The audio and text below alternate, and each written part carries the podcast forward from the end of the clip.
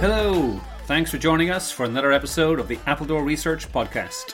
My name is Robert Curran, consulting analyst with Appledore. As ever, we're here to share insights on the transformation of telecom in the era of cloud, network automation, and AI. If you enjoy today's podcast, make sure to follow us on LinkedIn and Twitter. Now, enjoy the show.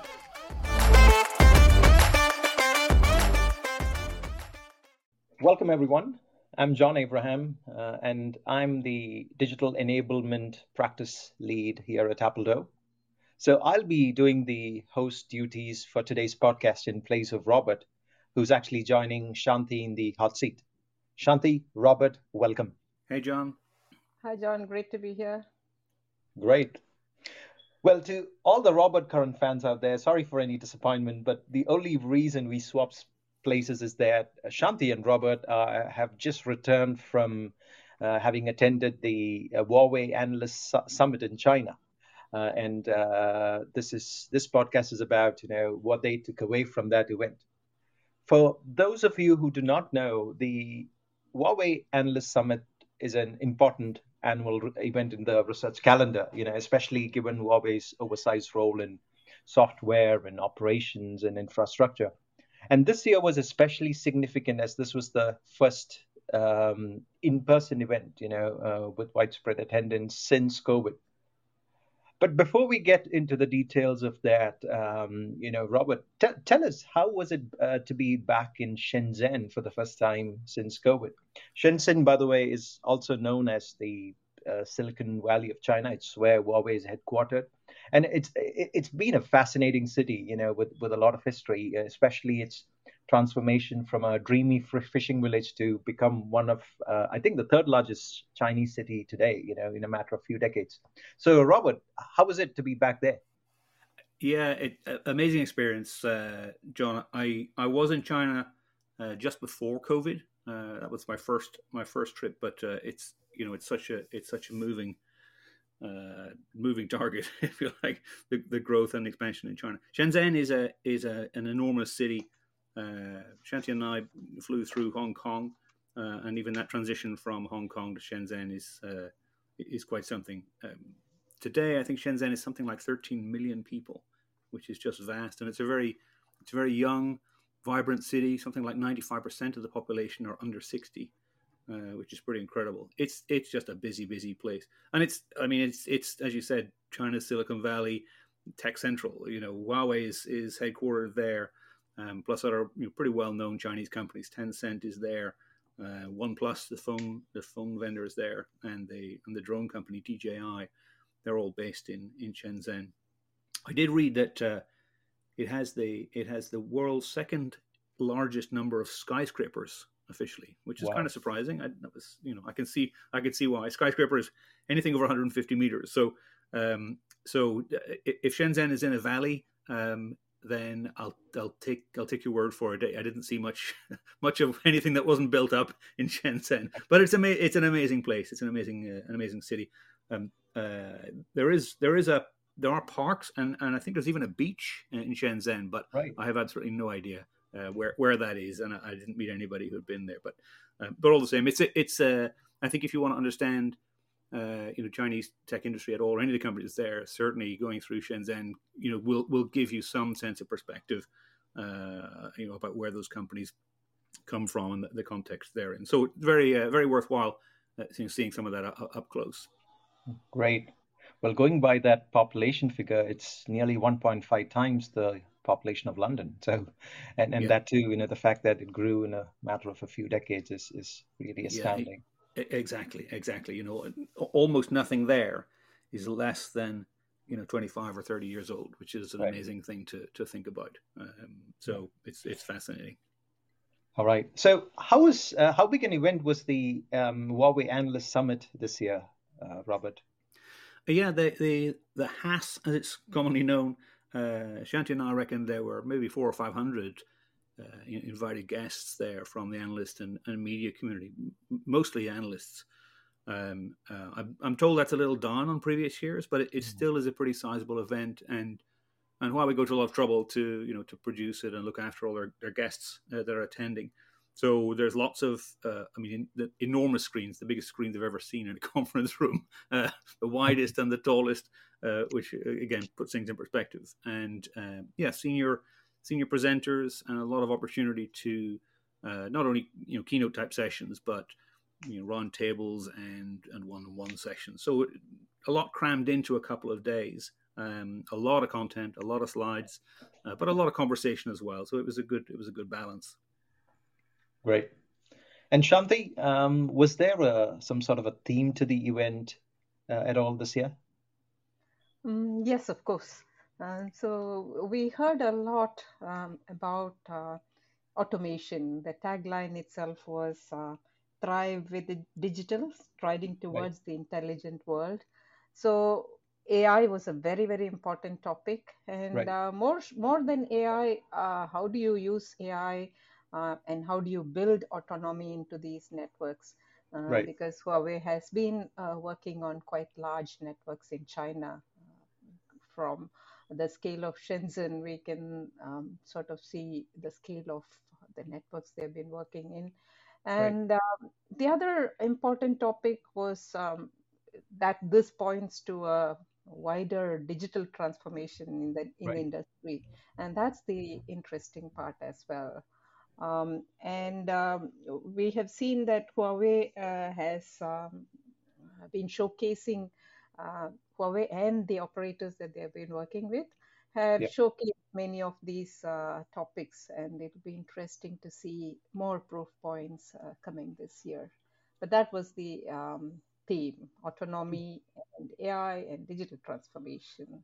Great. Great. You know, I actually heard uh, someone say that there were more references to ChatGPT than 6G at the event, uh, which uh, you know, which to some at least was a surprise. Uh, any any thoughts on that? Yeah. So so you know, everybody talks about ChatGPT, and um, to the um, industry that uh, Huawei is in, and even to the wider industry, uh, everybody is looking to see uh, what this chat gpt can enable through ai for these industries. And uh, we saw uh, examples of uh, some of these uh, features. But I think we are yet to see how this chat gpt bursting into the industry um, can help the telecom world. And, and that's the interesting part but that's something we are yet, yet to see. Great, great. Um, so, w- what else did you take away from all the presentations and so on, Robert? Let's maybe uh, start with you. Yeah, just just to to follow through on what what Shanthi was saying there. Um, you know, I guess we we went expecting to see a, a telecom equipment vendor present things about 6G and 7G and you know, those kind of those kind of topics. And that was that was actually very very low key. The the focus is very much on on artificial intelligence, not only not only from an application point of view, but also in terms of enabling technologies. So some of what was presented related to enhancements in silicon, some of it related to you know enhancements in data center architectures and so on. So so certainly it, it, it's a very strong theme. Uh, the other part of that was seeing, you know, how that's played out in in other industries. So how the application of AI is helping people like power companies or or airports, uh, you know, to be more efficient. You know, the, the, AI part of that, the processing part of it is one part. The the movement of data around in real time and the movement of, of applications around in real time, you know, is another part. Um, and that's, I think, you know, that was very much on, on show um, the different applications of uh, of that to improve production efficiency inside businesses and corporations. Those were those were kind of strongly strongly to the to the front. I, mm. I think you know one other thing uh, was very much there is a global perspective here. Um, there were things that clearly you know simply weren't talked about. yeah, we can we don't need to go into detail as to what those what those were, but it's kind of obvious. Um, so so there's certainly plenty of, of business keeping keeping Huawei busy even mm-hmm. domestically mm. in in China. Right. Um, right. So so yeah, that was I think that was that was a strong takeaway for us. A pretty right. you know, relentless push on on what they what they refer to as the ICT. It's that's a term that's slightly out of favor, I think, in in, in the West. Um, but if you if you look at what they're doing, it's it's, it's certainly you know, development across the board. Right. yeah, you, you, know, when we briefly caught up last week, um, one of the phrases you used to describe Huawei was you said, "This is a company with tremendous confidence in what they are doing, irrespective of what's going on around them." Um, and and is there is there something that you want to add to that? Uh, you know, maybe provide some more flavor to that particular comment. Yeah, I, I think um, I think it's always good to see to see companies at home, if you like, so where they are most most comfortable, um, and that that that does give you a sense of, I think, of who they who they are. Um, in Huawei's case, the the links to their domestic organizations, the links to universities, uh, are clearly very strong. And and there's an enormous depth of talent that they're calling on to to, to push the envelope, um, and that's educated in in all kinds of institutions you know around the world. So um, I think they're really they are you know, digging deep uh, to, bring the right brains onto uh, to addressing problems, and and I think the, the genuine sense of of potential for uh, for a future that's enabled by technology. I think that that I certainly saw that infused, uh, you know, across all the material we saw, right from the you know the CFO presenting, right down to some of the subject matter experts and product experts that we spoke to in one to one sessions. I think there is there just is a sense of uh, of opportunity, possibility, and uh, and I think a real commitment to to go and you know innovate. I think they. Um, I think the desire to the desire to lead the market, lead the industry is a very strong one, shared by an awful lot of people. Um, so so yeah, I know it's a it's a nuance, it's a kind of soft thing, and, and you know it's just something you, you pick up through repeated conversations. Uh, but it's certainly you know I just got a strong sense that the, of self confidence in, in what they're going about. I, I know some of the headlines uh, have been you know memos and things from from from uh, Mr. Ren have gone viral and things you know indicate you know concern uh, mm. for Huawei. But I think you have to put that in, in, in context. Uh, right. There's a, there's an awful lot of horsepower uh, in, in, the organization that is uh, that is being applied to any given problem, whether that's a, telecom problem or whether it's a efficiency problem, even a climate change problem. Uh, you, you, know, so so yeah, no, I thought it was. Uh, in as much as you can get a sense of anything in, in, in two days, yeah, um, that that certainly was something I find I find quite striking. Great. And and how about you, Shanthi? Any key takeaways? Any other key takeaways? Yeah. So what uh, what um, impressed on upon me was the fact that uh, um, Huawei is able to um, attack problems and solutions with laser sharp focus, with great depth. Um, like Robert said, putting in a lot of investment in terms of uh, partnerships, in terms of uh, um, talent uh, they are able to bring a great deal of depth uh, to sort of attack the problem. And they've been doing this in various network domains.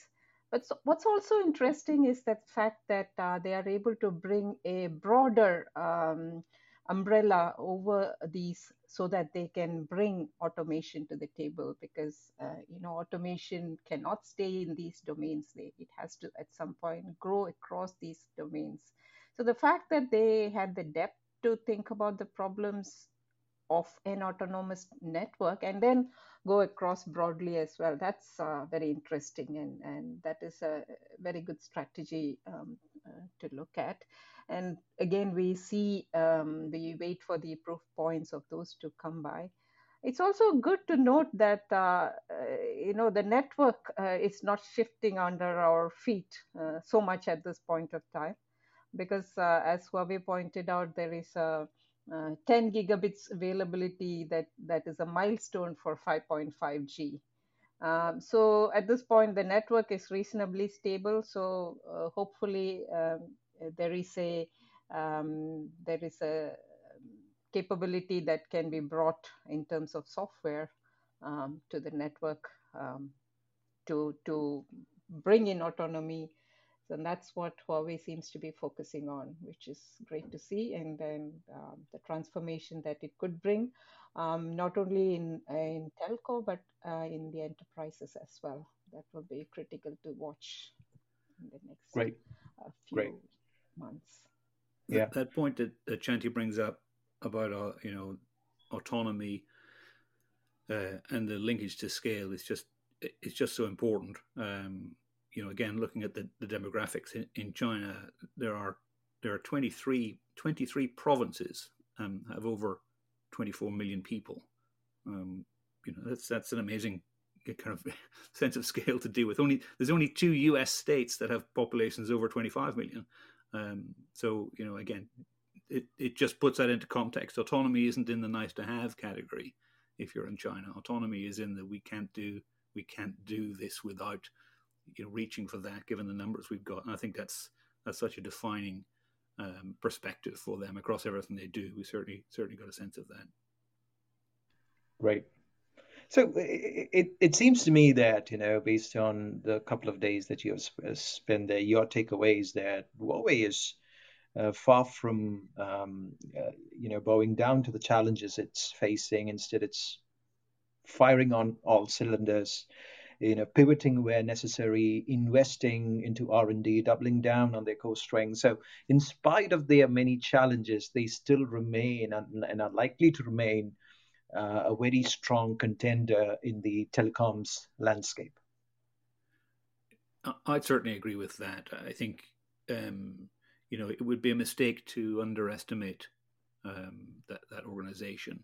Uh, uh, I, I, know there are some some you know current conditions that may last longer or shorter. We're not really too sure from an economic point of view and, and political point of view. Um, but I think the the ambition and the progress and the continued investment that they are making um, and the focus, as Shanthi you know highlighted, uh, you know mean that you know that they'll continue to be incredibly important in the global industry. Uh, you know, many years into the future. It's that's just that's just the, the, way it is. So, so I would I would say to the industry, you know, learn what you can. Uh, you know, they're one of the companies putting a lot into uh, into groups like the TM Forum and, and trying to kind of push the envelope for the industry. Um, but on the other side, you know, do do continue to to take them seriously as a as a competitor, um, not only for you know potential cost advantages, but just for the, um, the, the technology that they're that they're building, the expertise they have, particularly in areas like uh, you know very large scale networks, the largest networks in mm-hmm. the world uh, mm-hmm. that they have you know an intimate uh, awareness and familiarity with. So so mm-hmm. yeah, I, would I'd agree with your, your summary. It's a long way around saying I agree, John. uh, great. Yeah, that's that's uh, quite interesting. So uh, do do we plan to write something on it, um, uh, Robert and Shanthi? Yes, we, we are planning to put out a new research note oh, on HAS for our subscription clients with more in-depth discussion. Um, I'm also working on AI ops research and um, uh, there's a lot of information that will be coming out in that space as well. That's great. That's great. So that's certainly something to look forward to. Um, so, uh, well, that's that's great. I I thought that was a very good good um, summary of uh, the HAS event. Uh, so thank you, uh, Robert and Shanthi. Uh, and and by the way, Appledore is on the road again very shortly. Robert, do you want to provide the details there? Yes, yes, absolutely, um, John. We're going to be we're going to be at the FutureNet World event coming up in London uh, next week, uh, 3rd and 4th of May. Um, you, me, uh, Francis will be there, Patrick will be there, Adam will be there. Uh, it's FutureNet World is, is, a great event. Uh, it's really built a, a, a, bit of a following. This year is its fifth anniversary, which is which is great to see, and it's really the best event that's focused on on the things that we talk about all the time uh, network automation, orchestration, AI, you know, intelligent operations, all all of that, all of that good stuff.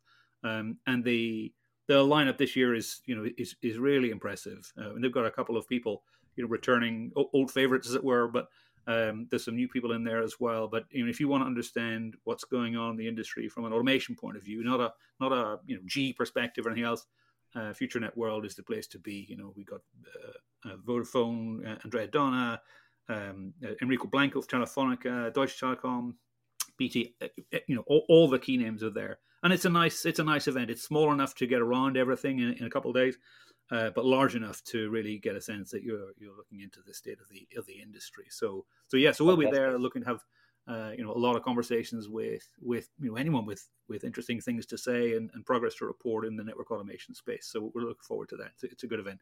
May third, fourth uh, in London, FutureNet World. That's great. And by the way, Robert, uh, you, you, just put out a blog, uh, a preview of the FutureNet event. So, so if anyone's interested, you should you should take a look at it. You will find the blog link to uh, under our Appledore page on LinkedIn, and and you can follow us uh, to keep track of uh, what we are working on and events we are going to, and so on. So, anyways, uh, well, Robert and Shanthi, thank you so much for your time today. This was a terrific session, uh, and hope to see you soon. We'll see you soon. Thanks very much, John. Thank you, John. Bye.